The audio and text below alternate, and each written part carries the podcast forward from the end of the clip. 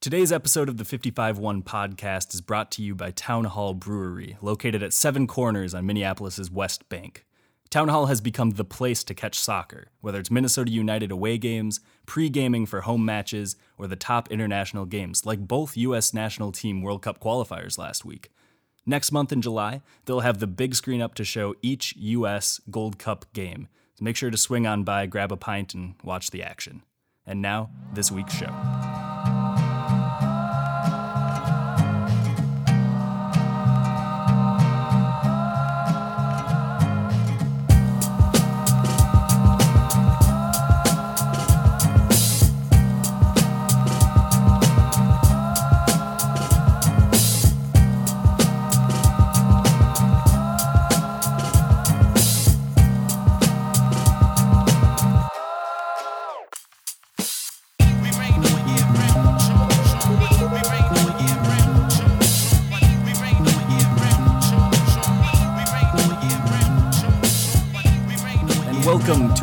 Episode of the 55-1 podcast. My name is Jeff Rueter, and uh, Wes Burdine is gone. He is currently being scouted by Manchester United to fill their target forward opening.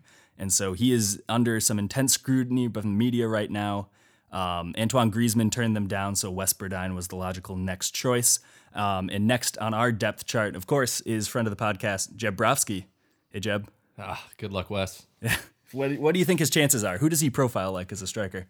Uh, I'm thinking I can't read Wes. You know, I think he I, Wes is in a he's playing a game of his own. I, I just think he's in a league of his own. He does Mm-hmm. his own thing. Uh, you know, I'd I'd be scared to defend him. I think he's a loose cannon. I, I, loose cannon's a good way to put it. I think he combines the pace of a Peter Crouch with the physicality of a Joao Plata. Mm. And That might be generous. that, yeah, That might be generous. but that's, uh, He doesn't have the low center of gravity.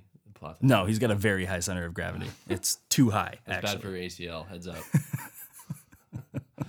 Pouring one out for you right now. Pour one out. So Jeb's back. Jeb is here to uh, to co-host. Um, it's a week without any Minnesota United action to talk about, which is good because just a little disclaimer here: Jeb is training with Minnesota United, which means I'm not going to ask him to give any sort of opinions on players on the roster right now, game plans for the team, any of those kind of harsh Minnesota United related things will come from me um, as Jeb operates me like a marionette. So there you go. uh, just assume it's him. If you want to know personal things about Minnesota United players, then you can just tweet at me. That's at Jeb Brovsky. Get it ready. Um, so yeah, we're gonna go ahead and start as always with the good, the bad, and the weird. And the good is very obvious this week. It's Arena Rock. Where we're looking at how Bruce comes into these two massive World Cup qualifiers with the U.S. national team, still seven months on the job, and walks out with uh, four points. Um, not bad, huh? No, I think you've seen kind of a new energy to this national team that I think has been missing a little bit. That uh, in, in these games that are, are, you know, the Trinidad's that are must wins now, um, they took care of business. You know, maybe it wasn't the prettiest game, but it was is what you have to do in these qualifiers and or these these international games. And the Mexico game, obviously, like uh, the- Mexico game, you need to get at least a point. I think at, at this point where we're at with the U.S. men's national team, we're expecting to go to Azteca and to bring back a point. Right. And lo and behold, they do. So the you've played double game weeks before, right? Yeah. And so you're used to the travel component of it. You're used to having to get ready in four days' time to kind of regen whatever it takes. Going from Denver to Mexico City was such a trip that seven of the 11 players who started in the Trinidad and Tobago game ended up not starting. And I think five of those seven didn't play at all. Yeah. Is that a surprise to you, or does that squad rotation did that make sense to you when you saw the lineup come out? Uh, you know, when I think I, when I when I saw the lineup against Trinidad in Denver, I kind of uh, I I thought that Bruce had his eye always on Mexico, and I, I could see that just the way the, the the guys he was playing that maybe he had a, a different game plan for for Mexico, um, and obviously when he did change all those all those guys up, the altitude obviously no one else you know we always make fun of the altitude. Um, but you know, talking even with Kevin Molino in the in the locker room, he, Name drop. yeah, he was talking about uh, you know um, the altitude, and he was asking me, you know, what what you know, you're from Denver, what uh, what what you know, do you ever do you ever get uh, altitude sickness. Did you feel a that stuff. patriotic allegiance to steer him wrong? Yeah, yeah. I told him to go talk to someone else. No, it's I. Uh, it's it is a factor. Um, you know, I don't think it's a factor if, um, you know, it's it's tough to say that it's a factor because both teams have to deal with it, and both teams are flying in. Both teams are uh, on the same pitch the same day. However. Um, you know, I think they, they handled it well going into Mexico. I think the, the guys who didn't play um, stepped up, and I thought they played pretty well. Um, they looked fresh. They looked like they were they were buzzing. It's hard not to be buzzing in Azteca with all those those uh, people. screaming at you, Right. but Yeah. um, to be honest, it was the first time that I saw uh, Christian Pulisic look like a teenager. We're talking about the Mexico game, not the Trinidad Mexico one. game, Unless yeah, you're sorry, you're sorry, yes. your typical teenager My typical teenager scores not scoring two goals. two goals a game. He's the Jonathan Taylor Thomas Yes. of soccer right He- now. Yeah, he would be the dream teenager for me when I was 18. I was like, you know what, I wanted to be that, but That's a that's a pretty low bar. I couldn't Okay. go there. No, interesting. Um, S- but then, okay, in the second game, in the Mexico the game, second game it was the first time I thought I saw him uh, with some teenage moments, maybe getting physical. Um, you know, he got he got bumped off the ball a couple times, uh, but but then again, you know, there were sparks where he would you know cut across the field and, and make a couple defenders miss, and you saw that that high quality of talent that he that he has, and and um, he seems like a humble kid too, which seems great for the U.S. men's national team fu- future. Yeah. Well, he's humble in a sense of like his own stock. He isn't saying he's the best player, but he's also cocky in the sense of like we're going to walk into Azteca and get three points right after the game. And he walked it back a little bit, Right. Because he's a child, Right. But he, I mean that I that's mean, something. could you imagine having that much, that much just like fame and U.S. soccer fame at 18 yeah. and be on social media, you know, like just out of high school? I Mm-hmm. mean, that I can't imagine that. Let alone going into Azteca saying, "Hey, we're gonna we're gonna take some points." I mean, the kid has some confidence that you know it's Yeah. it's next level. and it helps. I mean, especially for a player like that, trying to step into that sort of atmosphere. I think he must have been one or two when DaMarcus Beasley got his international debut. All, all things considered, so Beasley stepped in. He um he he is the first player in the U.S. to play in five qualifying cycles for the World Cup and playing in earnest in the like the major the the hex or whatever it was before the hex 2 So he comes in. The one goal Mexico did score actually came down his left side. Yep. So you're someone who plays fullback. You know, you you're able to watch the game from a, a defensive perspective. Walk me through that. I know it's a it's a quick counterattack, which is always a little hard to play, but Beasley seemed to at least start in the right position. Am I am I wrong on that? Yeah, so it came off a corner kick and uh, a couple a couple whacks at it in the six yard box. You know, didn't bounce their way, fine. Um, but uh, you know, the Mexican goalkeeper picked it up, threw it right away. Um, he obviously saw something that uh, you know some weakness in in the uh, U.S. defense, and thought they could counterattack. And and to their credit, I think they they did it very well. Um, I think they found obviously Chicharito, who cuts across Acosta. Um, Mm-hmm. In my opinion, I think Acosta uh, should foul him, uh, or at least you know get a piece of him, get a For piece sure. of, get a piece of something. Uh, Beckerman would have made that foul. yeah, I think I think a lot of uh, experience would have gone a long way there. If you if you had any other player in that situation, uh, maybe maybe it ends up differently. You know, I'm not knocking Acosta because I think he's a fantastic player. I think he's our future. Yeah. Um, but I think in that moment, um, you have to have a little bit of soccer sense and say, we're away from home. Uh, you know, all of our big boys are just in the box sprinting back. Uh, you know, Chicharito's on the ball facing our goal right. and you know Vela's out out wide just poaching because he obviously wasn't uh, a part of defending the corner kick.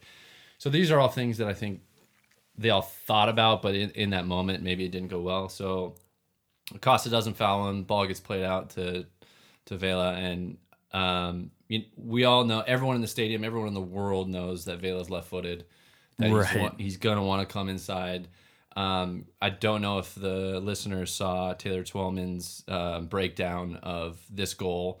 He was essentially defending, for those who haven't seen it, um, he's essentially defending Beasley, saying that this is not Beasley's fault. This goal was not Beasley's fault because the help that he had in the center. If you're playing a 5 4 1, especially, you're kind of uh, asking your your wing guys on these counterattacks to kind of force into pressure.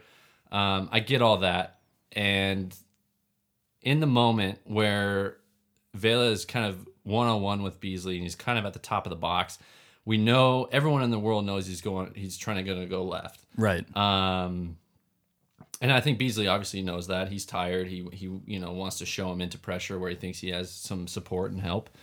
Uh, and w- while Vela's coming across the top of the 18, which is obviously the most dangerous spot for him to be coming in, um, Cameron, I I can't remember the other two that were right in the vicinity. They kind of drop off and they and they keep continuing their runs to drop into the box Yeah. uh, thinking they're going to support um, DaMarcus, and and I think instead of that, if Cameron or one of these uh, players who are tracking back decided to s- to confront Vela instead of keep dropping, instead of one of us has to go, um, then you know I, th- I I think that goal is completely uh, you know mitigated. But that being said, it wasn't. Um, who do you blame? I, I mean, you kind of blame the whole team on that one from top to bottom. Fair, yeah, and and we also are remiss. We didn't even mention the opener. You know, the six Right. minute chip um, from Michael Bradley. How many times in your career have you had a chip like that? Uh, are you asking me or anyone else in this room? Uh, yeah, let's I've actually never- wait for the I've whole never, audience. I've never Okay. had that quality of a chip. Before. Listeners, have Uh, you? That's a zero. They, we all struck out. The ability to, first of all, he he read the ball like an like a all star you know center midfielder would. He would he read that ball clearly. He took a touch, um, took a small glance up at where Ochoa was, Mm-hmm. and just the ball's rolling away from him. The the degree of difficulty in this shot. I mean, he he clipped it perfectly. I think he said in his his presser that he Yeah. you know he caught it clean. or I he- just want to catch it clean. I- like yeah, it's so I mean, simple. It was yeah. incredible. Um, and right when he hit it, uh, he knew, and that's when players know if you if you hit it cleanly, you could see Bradley on the on the film. He's already running to the corner. He knows he hit that well, um, and everyone was kind of watching it float into the back of the net. But Yeah. um, ambitious, yes, but I mean, if you're a quality player like Michael Bradley, that's that's par for the course. Yeah, it was strange because Memo Ochoa and then Brad Guzan, who is starting for the U.S. kind of surprisingly over Tim Howard, both of them played for European sides who were relegated that season. Mm-hmm. And I, I feel like in a big game like that, it's a little strange to have a goalkeeper who just suffered a bad season in. Yeah, and then so one gets chipped, the other one, I- I don't think there's anything Guzan could have done on that Vela goal. Um, but yeah, no, it's it, it's a tough one. Yeah. um, The- and he's expecting his defenders to to cut off. Uh, you know, a lot of goalkeepers, when you're a defender, you ask your goalkeeper what you're comfortable with. Mm-hmm. Um, and so if a guy is cutting in like that, I like to ask my goalkeeper um, because you see a lot of a lot of defenders and the best strikers in the world will will hit it right through your legs uh, if you're if you're stretched out reaching for the ball to, to block it. sure, the Wes Burdines of the striker pool. There you go. There you go. Yeah, yeah. Um, and the best and the best strikers will say, "Okay, I know you're going to lunge for it. I'm going to slip it right through your legs near post." And so if you're on the same page with your goalkeeper and you say, "Hey, if I get in this situation, um, you know, what are you comfortable with?" And if they say cut off near post, just make sure you're, you know you're blocking off near post. I'll get everything far post. Then you know that's that's a conversation I think that um, goes a long way because in these situations, you've seen how many times have you seen a, a dangerous striker, or a dangerous midfielder come inside Mm-hmm. and then act, you know, open up like he's going to hit that far post bender, and then he he hits it hard and low right Yeah. Um, we'll just quickly do a whip to the bad. Uh, there's not much to say about this, but I had to find it something bad this week, and I, I'm going to say that it's, it's this new rumor. Uh, the president of the South Korean Soccer Federation said that he wants to initiate a joint bid with North Korea for the 2030 World Cup. You might see a string of tournaments that are hosted by Brazil, Russia, Qatar, United States and Company, and then the Koreas, which would be a, a really strange uh, quintet, at least in my estimation. I mean, it's I don't know if that's an olive branch or or what that that that seems to represent, but uh, with the current political climate, I I nothing is surprising to me anymore. So entirely fair. And then the weird, uh, this is something that that came out this last week about Francesco Totti, who still I can just throw in a quick news. Uh, he hasn't decided between whether he's going to retire or whether he's going to sign with Miami FC. That offer is still on the table. Uh, I've been trying to track that down for two weeks. Italians, those sneaky Italians. They'll find a way, man. Um, but his request for his final game it was a, a big fixture against Genoa. Rome needed Roma needed to win to secure a place in the Europa League. So they were in that second Europa League spot in Italy. And so they needed to win to make sure that they were going to make the Europa League. Totti said, this is from, I think, one of his teammates that he was speaking with. One day he would say that he was quitting, the next he would say that he was going to keep playing. Before the Roma Genoa game, we all got together in the dressing room, and Totti said, If I get a penalty, I won't score it. I will kick it into the Curva Sud, which is the supporters section. So even if it was tied, he was just going to lob it like Wayne Rooney straight into the supporters as a nice friendly gesture, which makes no sense to me. I don't think any fan would be like, "I'm glad he missed that," because the the fan would have to return the ball, right? Like it's not even like one Maybe lucky fan. Italy, you know? Yeah, that's true. Anything goes. Uh, so for you, you're playing in your historic final game, Sure. a decade down, Yeah, sure. and you're we're just gonna place you. You're playing with Huddersfield Town. Minnesota United. Minnesota United. Okay, fair. What do you want to do in your final game? Your Totti punt into the sa- the stands. Well, I would tell, you know, if I were here in Minnesota, for instance, with these fantastic Minnesota United fans, uh, I would say that I would, every time that I booted the ball into the stands, and I would do it consistently, I would get the ball from my left winger, turn, and bang it into the stands 30 yards to the right side of the field every time that Jeb Brovsky hits a ball into the stands, everybody in the stands has to either drink a beer. Uh, you know, like for the kids that were in attendance, they have to drink a root beer, so they're all you know jacked up on That- sugar. that's responsible. That's good. Very Okay. responsible. Um, if you're not a drinker, then you know you have to get up and do some funny, I don't know, funny dance to say that you're not a drinker. I don't know. Sure. Okay. Good. Anyway. Good. yeah, just to just to let people know, and then I would have a have a, I think I'd have a deal with you know the Minnesota team saying, hey, you know, if I had a career like Totti, for instance, which, Which you will. which is ridiculous. Yeah. No. means I'll be playing until I'm like sixty. Get ready. Uh, Minnesota United, get ready. uh, yeah, I think I think it would just be an absolute party, and then after I would have everyone on the field, and we would just have a uh, just a massive uh, get together party and enjoy the time. I don't know, like I, I can't even imagine being as having a, a going away game in your name. That's Yeah. insane. It would have been great if he'd kicked the ball in the stands, put out a public apology about it to get the fans back and say, like, I did this for you, I swear. They tie Genoa, they lose the Europa League, but he wins them back, and then he signs for Miami FC. That would be the biggest emotional roller coaster. Something tells me that the amount of money that Totti's made over his career could cover the money that is lost by not being, you know, like the, not being in the Europa League. Yeah. Yeah, that's true. he could write a simple check and just ease everyone's. That's pain. like half a year of Miami FC money, Yeah. too, to be fair. yeah, that's true. We're going to take a quick break here. When we come back, we're going to take a dive into the U.S. Open Cup, um, a tournament that MLS teams really only care about in the fifth round of it. And so we're going to reminisce about Open Cup's past, talk about the format of it a little bit, and give a very quick preview of next week's fixture. So stick around.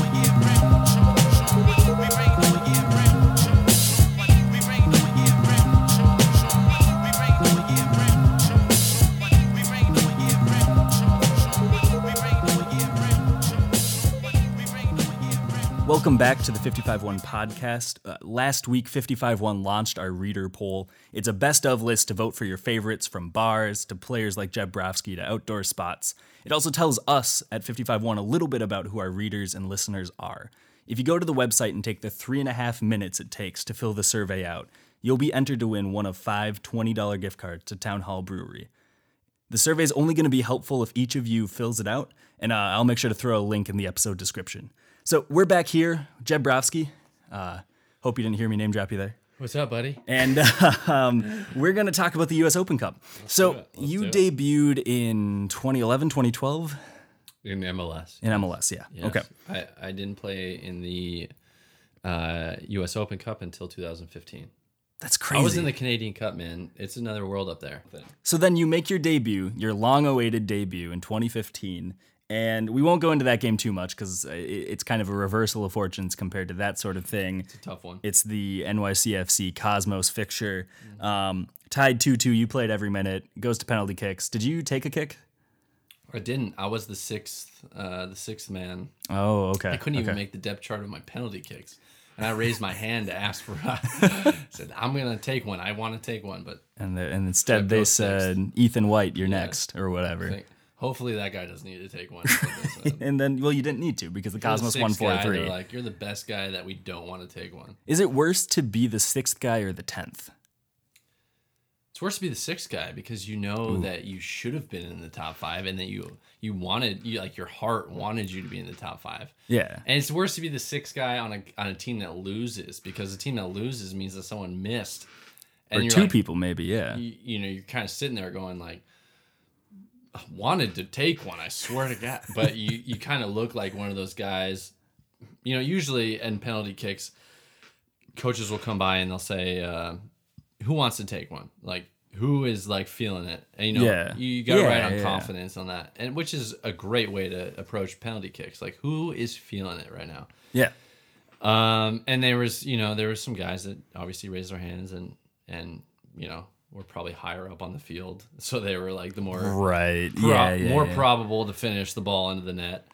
Um, and, and so I got kind of relegated to six, and at that point, you're kind of like, well, yeah, I hope it gets to me, but you know, I'm kind of pissed off that I I, I can couldn't see take that. one. But no, it was uh that was an incredible game, uh, just as a New York player because the New York fans took it so seriously and the derby matches out in New York were unbelievable and Yeah. and yet the Cosmos fans were when New York City came into the league, the Cosmos fans were kind of like the the odd green balls out there that were like, "Hey, we still have a good team in New York.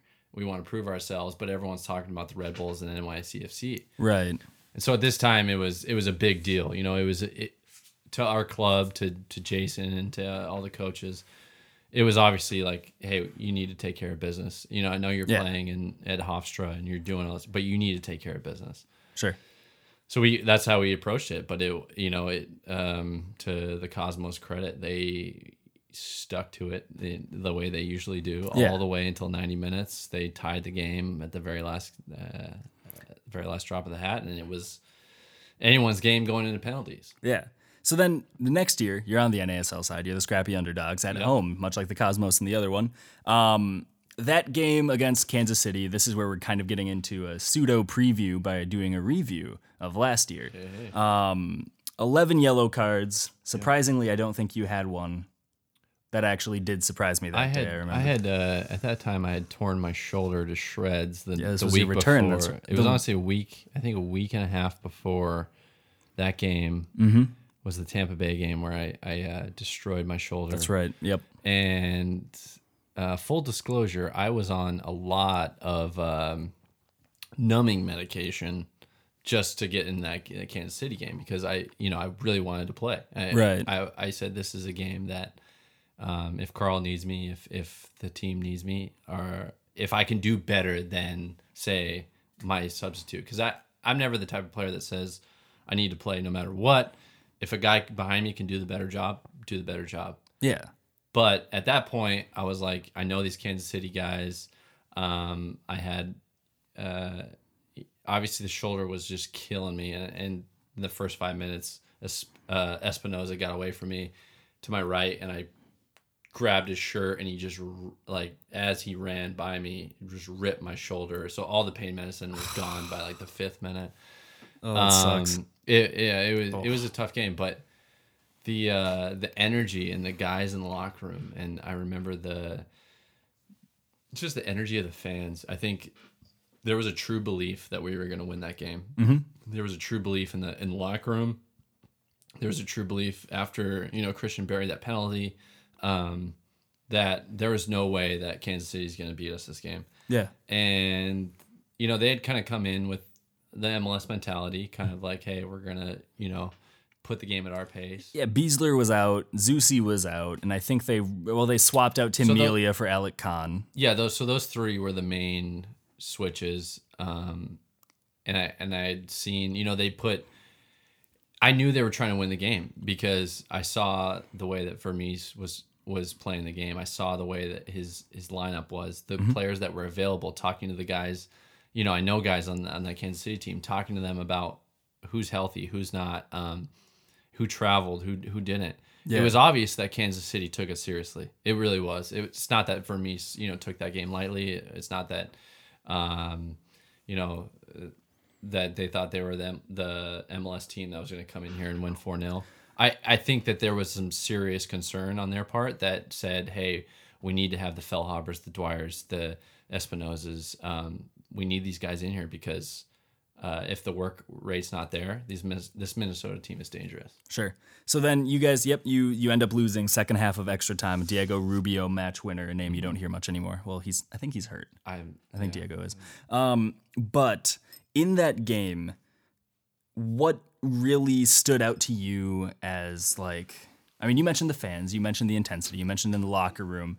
Um, both penalty calls were actually suspect, as I remembered. I think the the one Kansas City got, Brent Kallman had his hand trailing behind him, couldn't move it at all, and it bounced off of it, and so they called that Yep. uh, handball in the box. And then the the one where Danny Cruz got tackled, he was outside the box. yeah. Yeah, like by like a foot. So I understand what he fell in, but um, I'm always I'm always calling suspect Danny Cruz penalties. By the way, oh, this is interesting. yeah, actually, Danny Cruz. Okay. If you're listening, let's relive there's that. no chance that you get fouled, buddy, in the penalty area. Like this, Danny Cruz, Danny Cruz and I go way back. And Yeah, the- no, I let's just do this. This sounds way more interesting. I love the guy to death. Yeah, Um, and, and we always had a joke that uh, on the on the team that you know Danny would. Danny is 100% or nothing. He goes, goes, goes, and he will run through a brick wall if you tell him to. I mean, he, the guy wants to win no matter what. And and when he got that ball, I, I always remember. I told uh, you know because Brent, uh, Danny, and I were pretty good uh, buddies. I know Brent and Danny are really uh, still still good buddies, but um, I always remember when he got that ball uh, in that corner, um, and he kind of hit the ball inside to to cut the guy. I always knew Danny was going to get fouled because the way that Danny runs, hundred percent, it's either he's going to go down or the defender's going to go down or something's going to contact is going to be made, hundred percent. and that's how Danny plays, and that's Yep. that's what I respect about him. That's what I love about him. But And that's probably what you hated when marking he up got- against him. When that Yeah. referee blew the whistle, I go, "Wow, let's go, let's let's go, Danny." Uh, so looking at that lineup, it's it's uh for just for nostalgia's sake, you don't have to comment on any of these players if you want to. But we have Sammy Ndjock in goal. We have JD, Brent Kallman, Damian Lowe, Kevin Venegas, you, Juliano Vicentini, Stefano Pinho, Ibson at the ten, Danny Cruz, Christian Ramirez.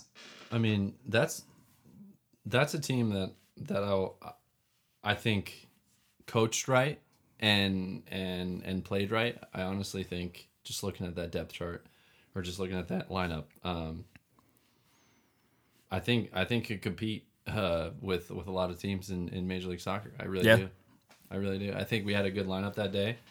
Um, you know, I think Ibson uh, for Minnesota this year. I think you've seen him grow into a a role that he is more comfortable in now that he, um, you know, last year I think he had ups and downs, and he you know he came in off the bench. He he, he wasn't starting sometimes, and so that's difficult for a player. But now I think he's found his his uh his comfort zone where he's he's obviously a mobile guy, which which a lot of people in NASL didn't think was maybe real because Oh, you didn't see it. yeah, I mean he Yeah.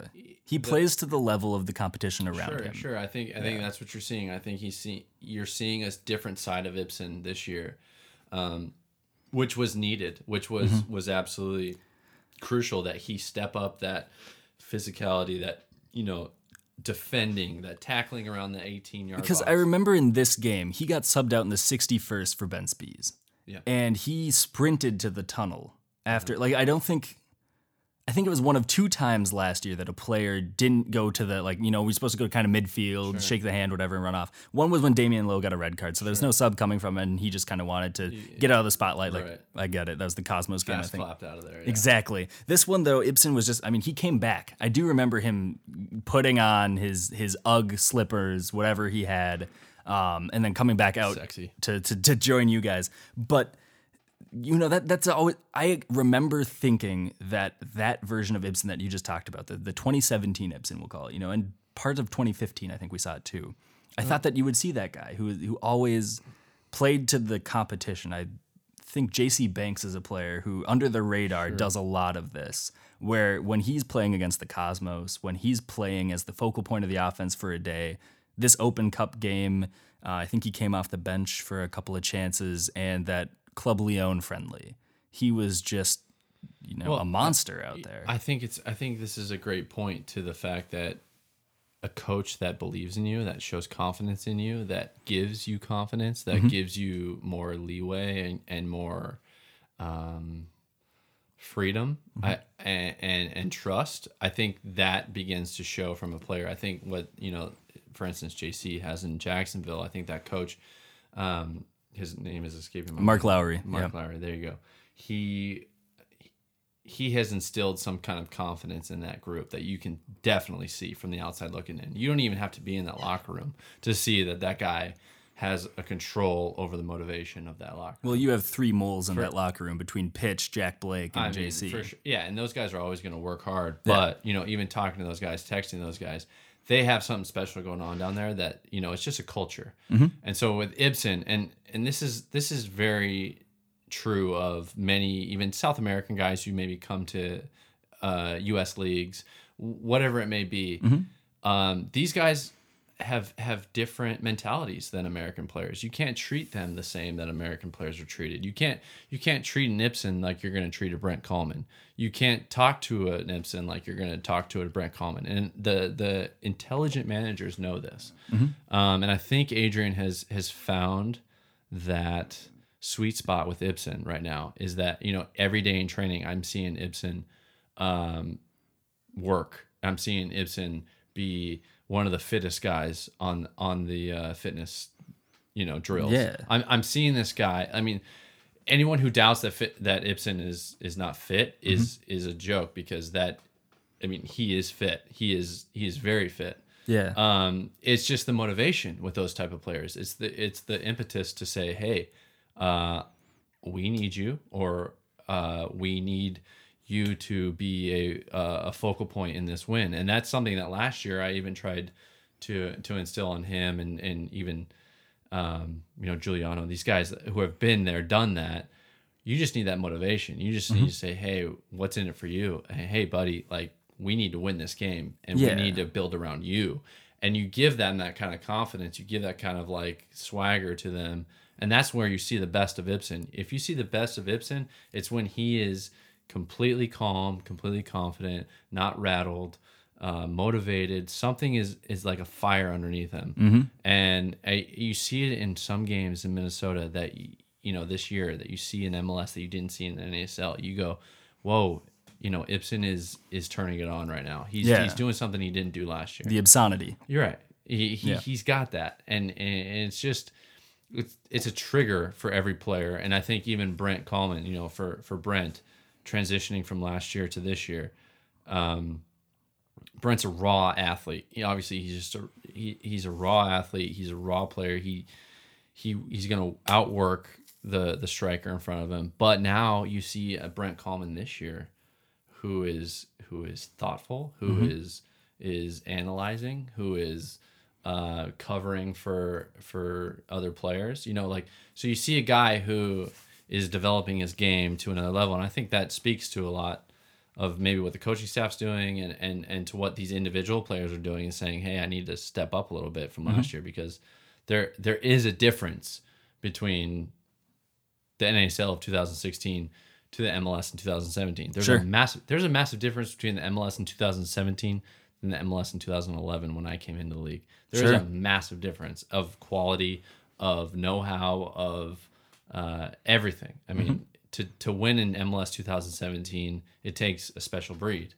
And so I think these guys are doing a fantastic job. I think, you know, I, I, I took this on a completely different tangent from um, the U.S. Open Cup, but which is totally fine with me. yeah, yeah. But uh, what what I'm kind of what I'm kind of alluding to is that these guys who have come up from uh, from NASL to Major League Soccer, even guys like JD and Viva.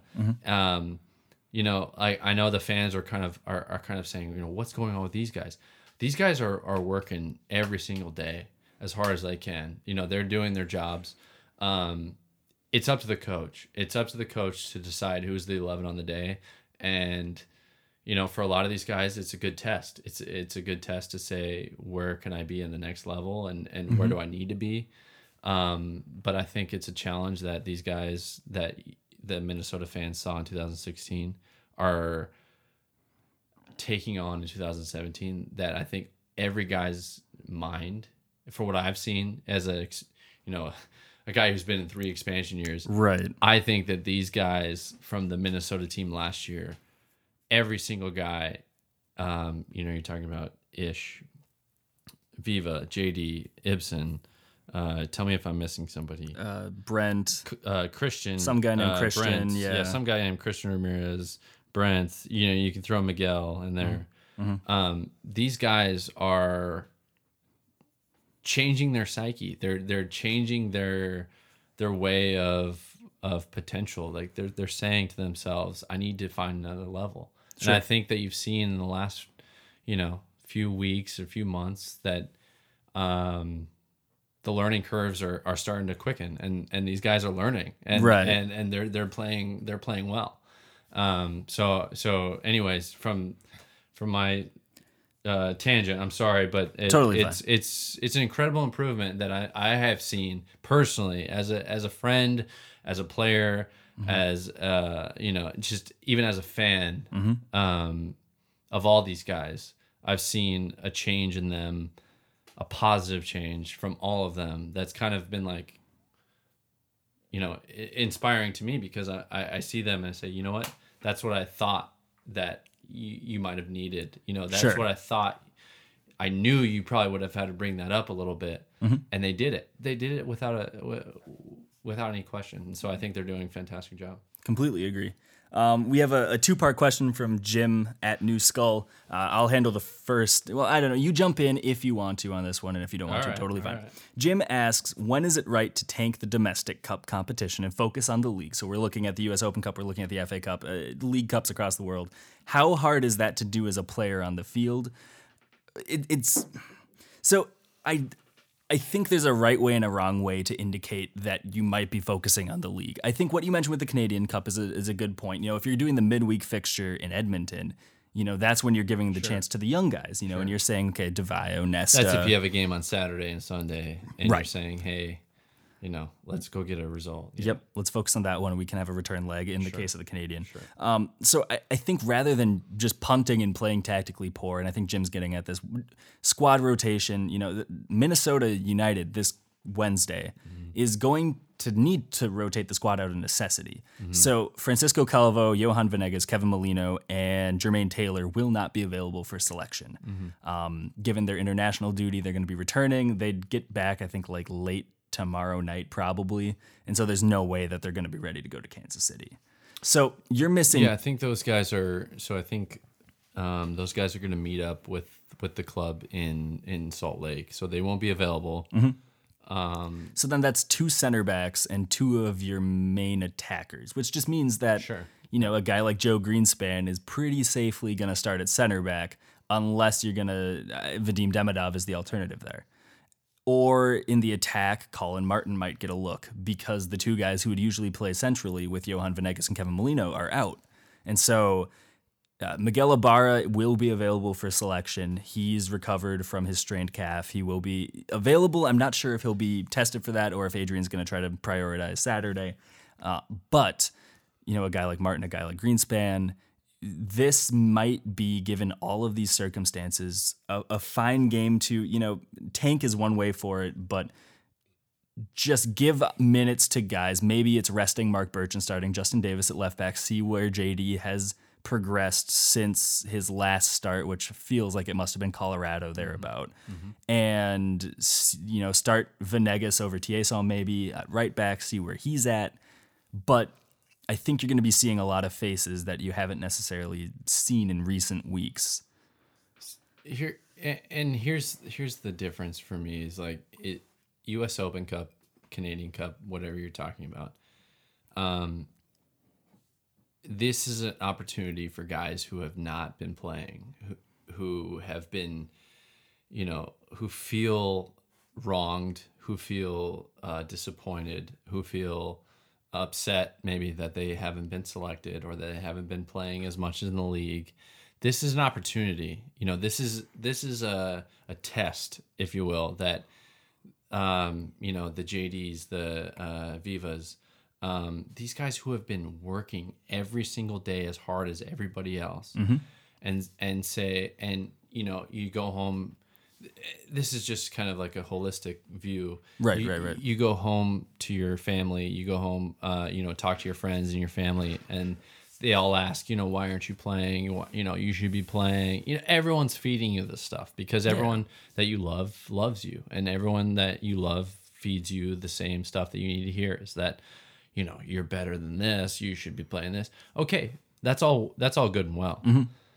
But these U.S. Open Cup games are is where is where you get your minutes. Sure. I mean, Yeah. Okay, fine.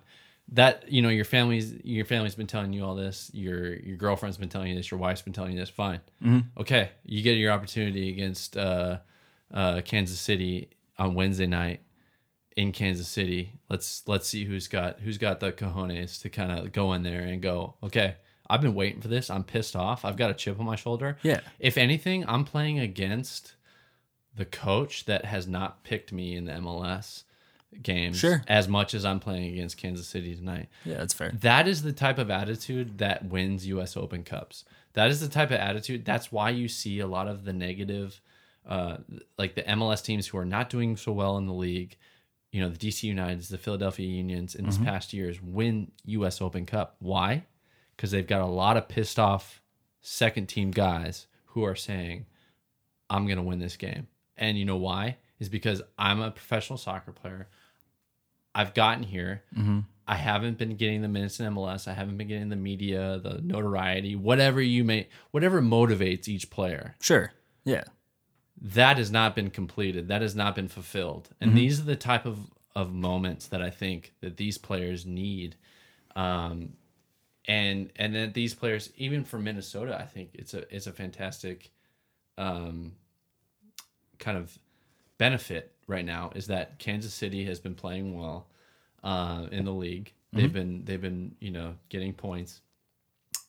If Kansas City decides that they're gonna, which I don't think they will, but if they do decide that they're gonna go with a uh, kind of a second rate, if you will, lineup, Well, they will be with. Sorry to cut you off, but they will be without Roger Espinoza. They'll be without Sure. Zusi. They'll be without Besler. So that's. I mean, that's a few players Those, they will those have are three, rotate. yeah, mainstay players. If if they decide to go with some younger talents, you know, maybe sit Sinovic, maybe sit, um, I don't know, Feilhaber. You know, maybe if they sit these guys, this is a chance for Minnesota players to say, "We're away from home. I'm looking to impress my coach." I'm looking to impress the fans back home. I'm looking to impress my family. Whatever. I'm looking to Yeah. impress myself this is a game that you can win. I, I, even if Kansas City puts out their their starting eleven, I do think that this is a game just on energy and Mm-hmm. passion and fight. Because I don't think that Kansas City is going to sell out this this entire crowd. They're gonna they're gonna have some empty seats. They're gonna have Yeah. they're not gonna have their Saturday crowd. They're not gonna have their Sunday crowd. This is a game that you can go win. You just lost to them in the league. You're going right back either you're going to get your butt slapped or you're going to slap them right back in the face. And I mm-hmm. think this is an opportunity just for pure motivation purposes, just for pure pissed off purposes, just for pure Minnesota versus Kansas City purposes. What what we owe them, you mm-hmm. know, even from last year or the years gone. Mm-hmm. Um, this would be a, a, a fantastic moral victory uh, for the club going forward uh, to say that you know we knocked out Kansas City in the U.S. Open Cup in Kansas City, who you know Kansas City has had a fantastic run in U.S. Open Cup history. Right. They've been a great team, obviously throughout the throughout the U.S. Open Cup, and I think this is the moment where Minnesota can can do something special. If for some reason any Minnesota United players listening to this podcast, I want you to rewind the last three minutes, put it to your favorite film score, and then just have you will have your own any given Sunday motivation moment and then go out on the field and I wish see I what could be in that locker room, man. I, I honestly wish I, I would die to be in that locker room because I think these guys, just just playing with them, training with them, um, you know, I can tell, I can honestly tell the Minnesota fans without a doubt that these that you have uh, a wonderful team who wants to be here, who wants to fight, who wants to to play for for the city.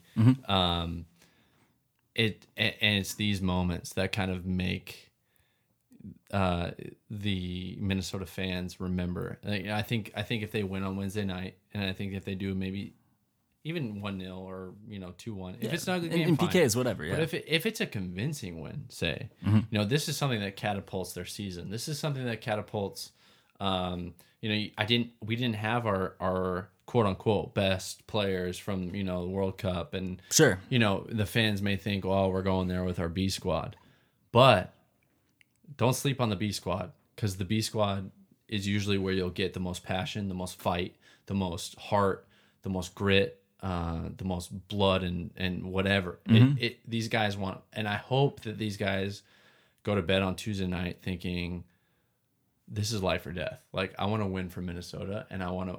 I have something to to prove, and Yeah. and that's what I you know like I, I I hope these guys go to bed thinking that, and I think they will because I know a lot of them personally, obviously. But they, uh, I I can say that that Adrian is and the staff, um, just from training, you know, they're not taking this lightly, and they're they're going in there to get uh, to get a win.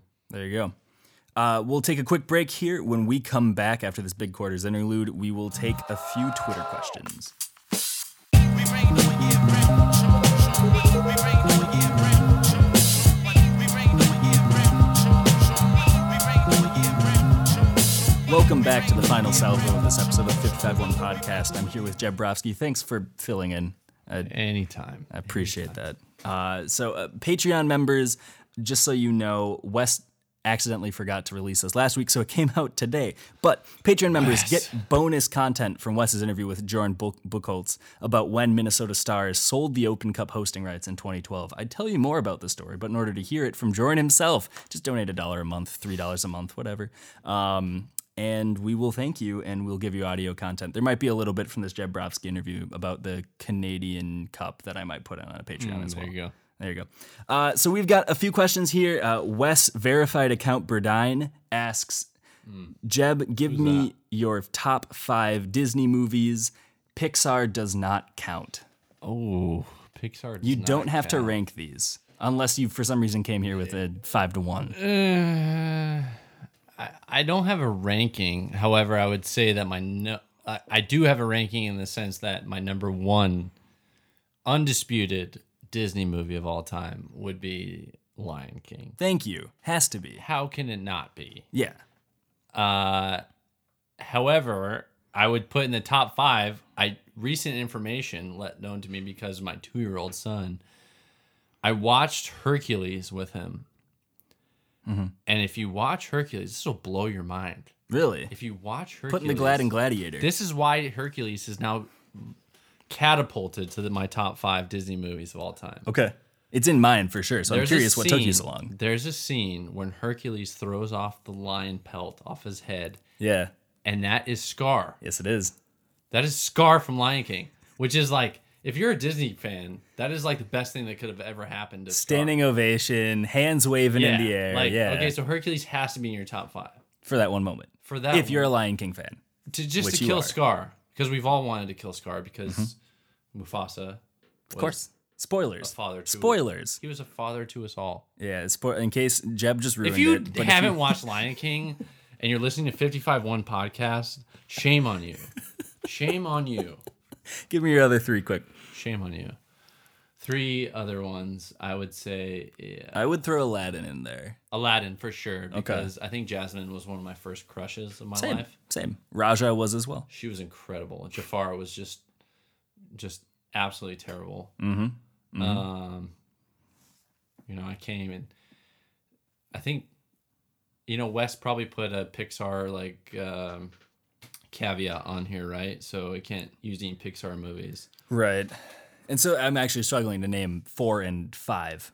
Disney movies. Period. Because I just the only ones that I would Wes, ever be Wes like, will have to wait for four and five. okay, yeah. If it, Twitter, you'll see on Twitter, Twitter, Jeb will give randomly me your top four and five Disney movies. Oh, this is good. Okay, so Twitter go to is it at Jeb Brovsky Mm-hmm. as is? Okay, um, with your fourth and fifth favorite Disney movies. Kate Sophia asks, I'm reading Ruud Gullit's How to Watch Soccer. So I'm wondering, Jeb, how do you watch soccer? What are you looking for? Where is your attention? You're coming at this from a very different perspective than a casual because a lot of times, um, casual, I'm not saying this as a slight, I'm saying this as people like me who haven't played professional soccer. You know, you're watching the movement of the midfield, you may be watching how the attackers are running, and frankly, sorry, but a lot of times we don't watch the defenders or we don't watch the goalkeeper. So when you're watching a game, let's say you're watching US Mexico, right?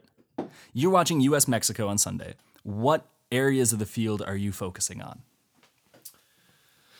That's a tough question because when I when I do watch soccer games, um, I'm I'm kind of weird. I'm kind of a bit of a romantic about it. I want to watch the beautiful soccer. I want to watch um, what I think are the the idiosyncrasies or the the small details of what is going on, and and and so I see um, maybe more mentality. Uh, differences. I, and I don't know how to explain this. Um, when I when I watch a game, say you know, obviously if you're watching Barcelona, Real Madrid, um, whatever, you're you're watching beautiful soccer. A couple of minnows, yeah. You- yeah, you're watching like, you know, the other day I was watching Sergio Ramos and he was in the box and he was, uh, I I've I've I've actually been fascinated to understand why Sergio Ramos is such a good uh, finisher in set pieces. my God, yeah. Why does he find the ball? It, when I watch the games, I watch things for these little details. I watch what Sergio um, is is is saying. I, I I try to read their lips. I tried to try to see what they're talking about uh, on on on certain set pieces, or you know, because as soon as you can you can kind of read what they're thinking on certain set pieces or um, dead ball situations if you if you you know if the camera happens to hit some player in his face while he's talking if you can read what he's saying that's what i care about. That's what i'm like what is he saying? What is he saying to the guy? Um and if and if it's something that's absolutely substantial and, and something that's intelligent and I can kind of read it, I'm like, oh yeah, yeah, he gets it. He knows exactly what's going on. Sure. Uh, and, and Whereas if we're watching a Minnesota United game, we see Christian Ramirez, it cuts to him after he misses a shot, and he shouts one particular word every single time. yeah, no, I make I make fun of him all the time. Uh, in the locker room, I, I, I say, you know, if if you do anything negative, you know, you have to hold the Christian Ramirez head hold, which you know is is a perf. It consists of a perfect smile. Yep, It's like you're all testing out a Botox surgery and all- pulling all your you muscles in women your out there face. Have, have have definitely melted for. And he holds And some of your men too. Happy looks up Pride to Month. The sky as to ask God why this happened to him, Yep. and in beautiful Christian Ramirez face, it, it, he just says the beautiful F word. Mm-hmm. And I have never said the F word so elegantly than Christian Ramirez, but He just like holds it on the tongue. He It's- does. He it's- does. It's like some And- rare caviar. it's incredible but yeah that's so kate that's that's what i look for i look for the uh the small details that maybe no one else is looking for i'm looking for the feeling i'm looking for the emotion I uh, like the idea of reading lips because then you're actually. It's not so much like for the camera. I'm not saying that like you guys Sure. are playing for the cameras. like but I'll you- do this Cruyff But here's the thing: is we are the camera. When you're watching a game, you are the camera. You Meta. can't.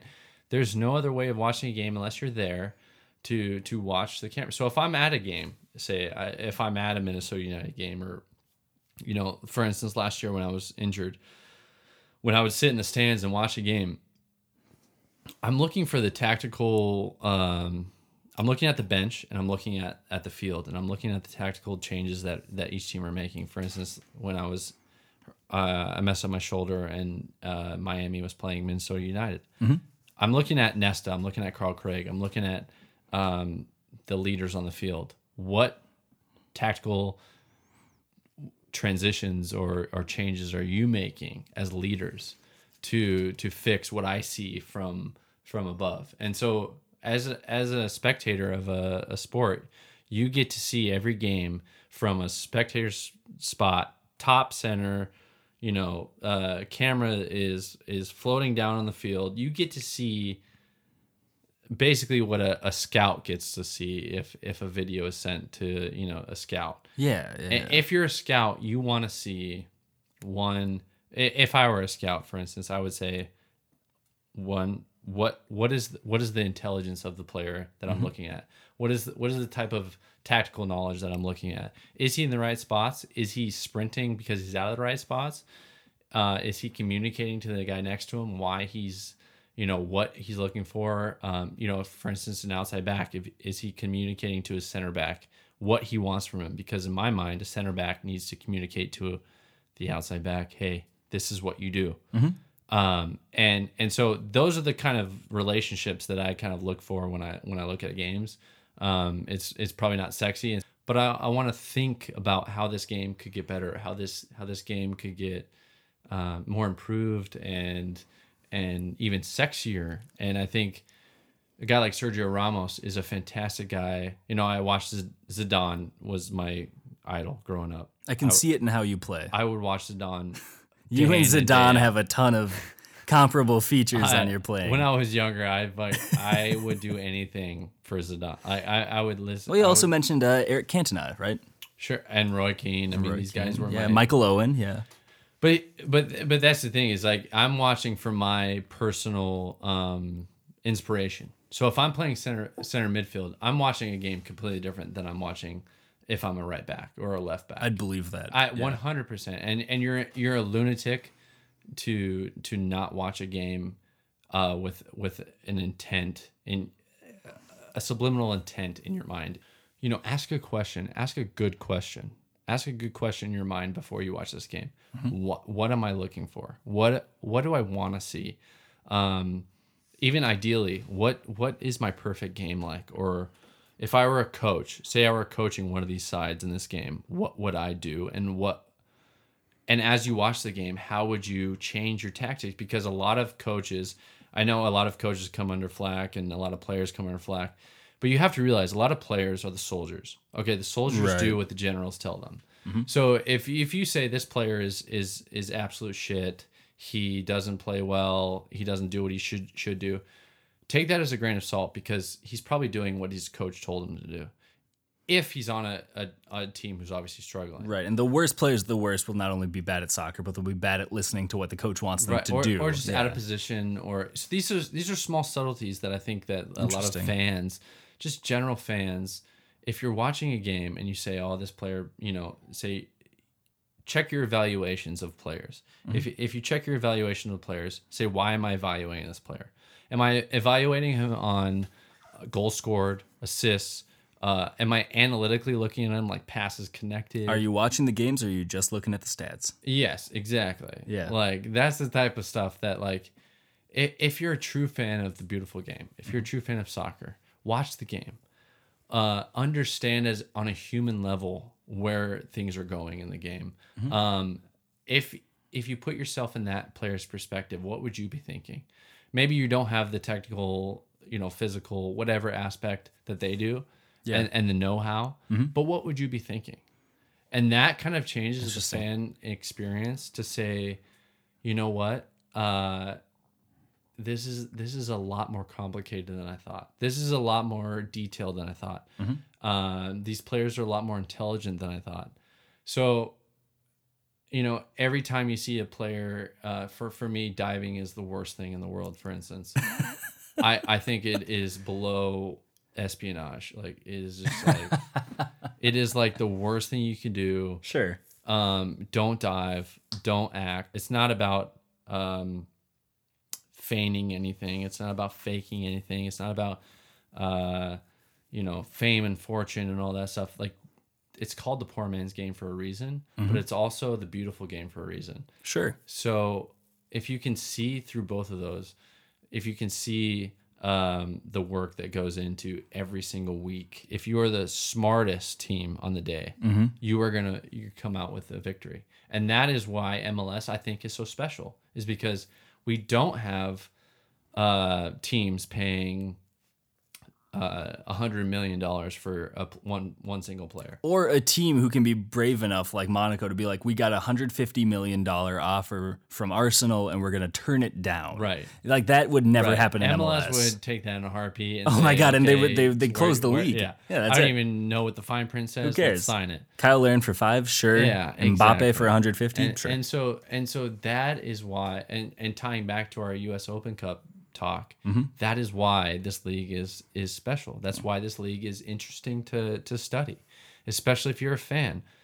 Watch watch Wednesday night. Watch. Mm-hmm. if you're a fan of Minnesota United watch Wednesday night and say who and, and ask yourself questions. Why who wants to be there? What player on the field do I see really wants to be there? Yeah. and and not just for the fame, for the fortune, whatever, wants to play the game and wants to win the game, and that's Okay.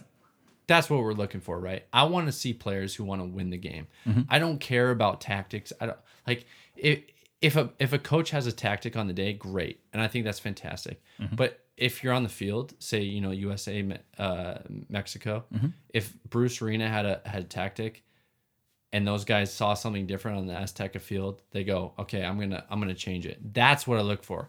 Do- Sure. are you changing? Are you are you molding your game to win the game? Mm-hmm. And I don't want it to be sexy. I don't want it to be cute. I don't want it to be. I, I don't care. I want to see teams that have figured out how to win. so you're watching it in an American way or in an MLS way for the Canada listeners out there? No, Because I I, mean, feel like I've slighted no, Canada in this episode I'm already. honestly watching it as as a, a fan of beautiful. I, I love beautiful soccer, obviously. But to me- I want to see who really wants to win, and that's and, Sure. And and you can tell that as just a human being. Doesn't you don't need to be a, a professional scout to know that. Who wants to win? You just look at a field and you can tell me as a human being who wants to win the game. That's true. And I will guarantee you over over 50%, 100%. I mean, over 50% in MLS, if you watch a game and you say who wants to who wants it more, that team will win. I mean, over and over again. Yeah. There's it doesn't matter who's on the field. It doesn't and that's what makes Mm-hmm. Major League Soccer special is that it has that quality of compared wants it? Who compared wants to it? other leagues like if you see you went you- talked probably about 45 minutes ago about the uh, you know if you're watching a Hull City but i'm gonna take your burnley and i'm gonna substitute with chelsea Sure. if Hull City's at home, Chelsea's on the road, you still know Chelsea's going to win. You know? or at least you have you have so much information to say that uh, I will put money on this on Chelsea winning because I know with the quality and the difference of talent level and the coaching and everything, there's a, a massive. If you're a betting man or woman, you are putting your money on Chelsea.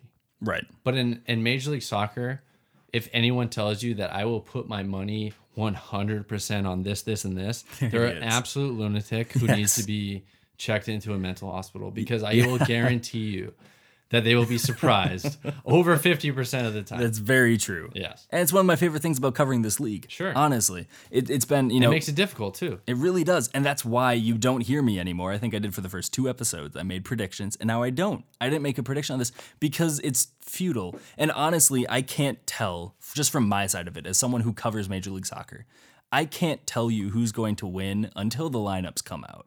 And then I can start not to get a even sense. But I can start to get a sense. Like I when would SKC say, I would came. say when the lineups come in, you flip a coin. But for me, it was when SKC came to Minnesota. And when you saw Igor Juliao was starting at right back, Miguel Ibarra's at left wing, and I was like, "That's the weakness. As long as Sure, Miguel's okay, mentally in the sure, right spot, yeah, that's, two goals But right that's there." the thing. Yeah. That's the thing is is are you willing to spend money in Major League Soccer on is Miguel Ibarra ready on this day? Sure. You don't know that as as a fan, as a as a better, as as anything. You're right. You don't know that as an investor. So Mm-hmm. so you're looking at Major League Soccer, and I know Major League Soccer. Side note: There's probably a lot of money, billions of dollars bet on this league. Definitely. I will guarantee the returns on this league are not that good because, and, and that's what I value in this league is It's that American fantastic. spirit. Yeah. Why is because the American players, no matter if you have the Schweinsteigers, you have you know the the Gerards, the Keanes, uh, you know whoever you have, Your, your, your buddy Frank you, Lampard. Yeah, you have American guys. You have young South American, European guys who want to make a living, who want Yep. to bust their ass to get to that next level. Mm-hmm. So you're not going to find that level of respect as you do in Europe, as you do in uh, you know South America, wherever you may be. Yeah. And and and to tie into the last point, or to the point 45 minutes ago, like you said, Ibson has found that. Oh yeah, we talked He's a, about he's a classic example of a guy yeah. who in all my career I have thought that maybe guys like Ibson have faded out in MLS. They would they would fade out. They would just Sure. you know Yeah. you know have a maybe a solid half a year and then fade out. So a non-DP international. Sure, exactly. Yeah. And these these are the type of guys that honestly win you MLS cups. You know who I would make the MVP of MLS today? And you can tell me I'm wrong, and you're probably right. Victor Vazquez at Toronto, who is a TAM level international. Yeah, I mean I, I would say you're completely wrong on MVP level, but I would say that on on best best eleven All Star something. yes, I would say he's done fantastic. But he fits that mold, the Ibson guy. To me, I think he's the MVP. I'll just defend myself very quickly here because Toronto has a lot of flux. Jozy has missed games, Giovinco has missed games, but Vazquez has found a way to keep that team with a Raheem Edwards who has zero MLS experience before this year and made him look like a bona fide MLS starting attacker. Sure, You know, and is able to work with the Osorios, with when Giovinco is ready, with the Altidores off the bench. He is pulling all those strings and he's making Toronto in, in an Eastern Conference that we both agree is very deep this year. Two to eleven is separate by like nine points. Toronto is still the upper crust of that conference. That says something to me. I would and and I would echo that, but I would also rebut that if you look at that Toronto team, you look at the way they've built it, um, from the from if you look at all aspects from defense to offense, they have a, a core group of guys who have MLS experience.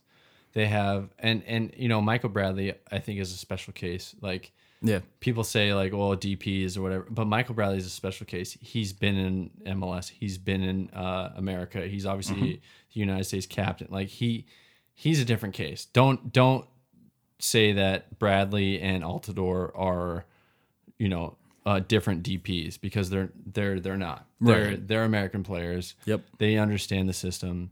They understand the leadership that Yeah. goes with it. Um, but you look at you know guys like Drew Moor, who I'm glad that has had that heart scare gone. Um, Yeah. Yeah. Same here. um, you know, guys like Justin Morrow, who I played with at Notre Dame. Mm-hmm. Like these guys, these guys are MLS proven battle guys who are, you know, even Hagglund, who, yeah.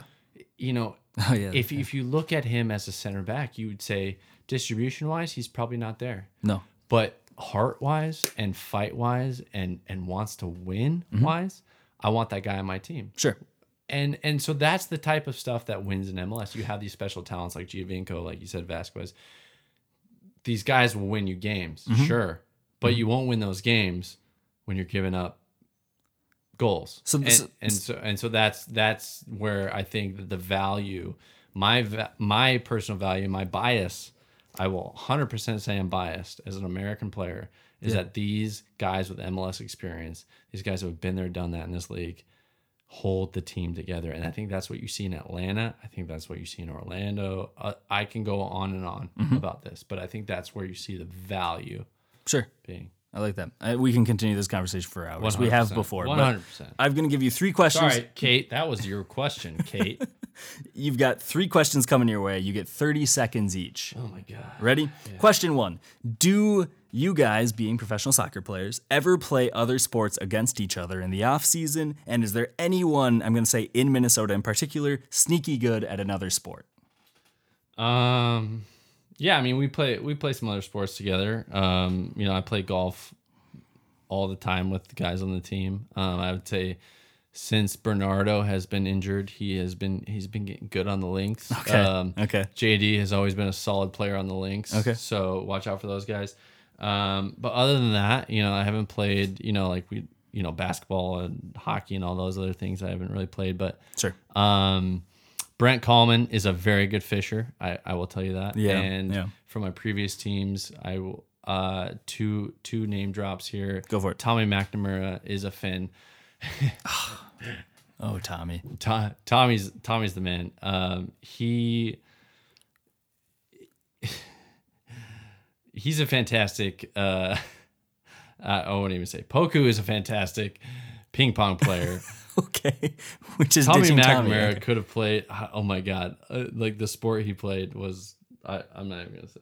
Wow. He's I'm- fantastic. Tommy McNamara is the man. Just let let you know that. Okay, the so we're gonna continue the legend of Tommy McNamara by not even naming the sport he's That's that's that's the thing about Tommy McNamara is like if you the less you know about him, the more legend he just absolutely becomes. I love this. I absolutely love this. Please, I, I don't want to give anything about Tommy away because I think his legend is growing. Mm-hmm. He's like the American Pirlo. I think he's just gonna keep going. Like Yeah. his attitude, just knowing both those guys, Tommy is the American version of of Pirlo. Like just his attitude and how he sees things and how he's laid back. Uh, I'm a big fan of Tommy. I love every second of this. Dan Mick, this is a, a really complicated question that I'm giving you apparently 30 to 60 seconds on. oh my god. Is a 28 man roster enough for an MLS season given international duty, U.S. Open Cup play, and USL affiliation loans?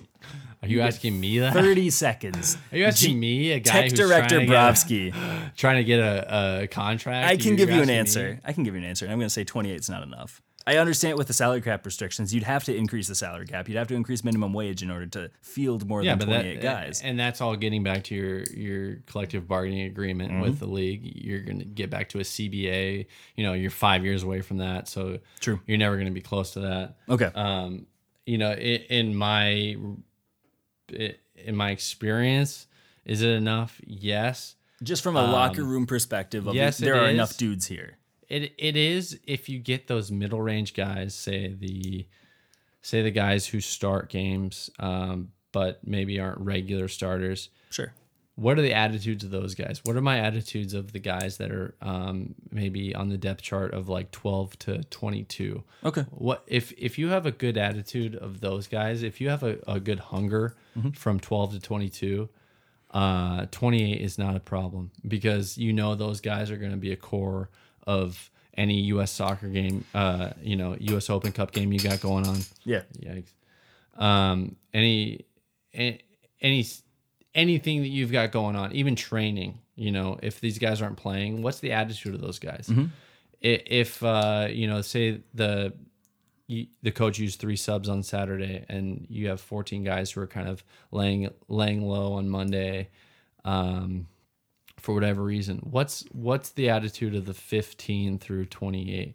Sure. That is what I'm really like. That's what I where I turn on. I'm like, what is how is that team a good team? Why? Because the 14 through 28 are bought in, Sure. and and so that's where I think 28 is enough. I mean, it's it's plenty enough. It's just what kind of culture are you build are you building? I have to say, your 30 to 60 seconds last longer than they do for Sir Alex Ferguson. You know and what? that's incredible. Don't invite me next time, Jeff. I will keep inviting you. and the last question comes from Jake Rueter, who asks, "Bro tanks, yes or no?" You're here, and I will play the fashion critic Is for that it. is that your like? uh That's my brother. Is that your brother? That is my brother. Scandinavia. Yeah, he, I don't know why, but he went with the U umlaut recently. Okay. I haven't asked him about that. I've been nervous. Okay, so Jeff and Jake Rueter. There you go. Um, bro tanks. Um, I would say, you know, I would say limit them unless they have like uh, you know, a Teddy Roosevelt, you know, joke on them or you know something specific you know something specific that's that lets you know that that lets everyone else know around you that hey i'm not that much of an asshole but I, i'm here to party like that type of bro tank i think is okay Okay. but if you're like a frat boy bro tank Yeah. uh, just exit, man. Just exit because it's. Um, I don't think anyone would appreciate that. And on that note, I'm actually going to exit the podcast here. so huge, huge thanks to Jeb Brovsky. Um, Oh, thanks for having me, guys. you, uh, you're at Jeb Brovsky on Twitter, uh, so we can follow along with everything going on with you. Let me know. Um, you're writing for Umbro, etc. Uh, you can find me at Jeff Rueter, R U E T E R. You can subscribe to us on iTunes, SoundCloud, Stitcher, Google Play. Give us a rating on iTunes. It helps people find us. It, it boosts us a little higher in the search ratings or whatever. And if there is any sort of content questions that you have throughout the week, you can DM me. You can DM Wes, but he's verified now, and I mean you're verified, so you can understand. It's he's like, changed. yeah, he's a changed man. He's changed. he's he got the blue check, and suddenly, you know, he's off with Manchester United. It's too bad. And uh, yeah, we will be back next week. And thanks for tuning in. Hope to see you in the comments of 55 One.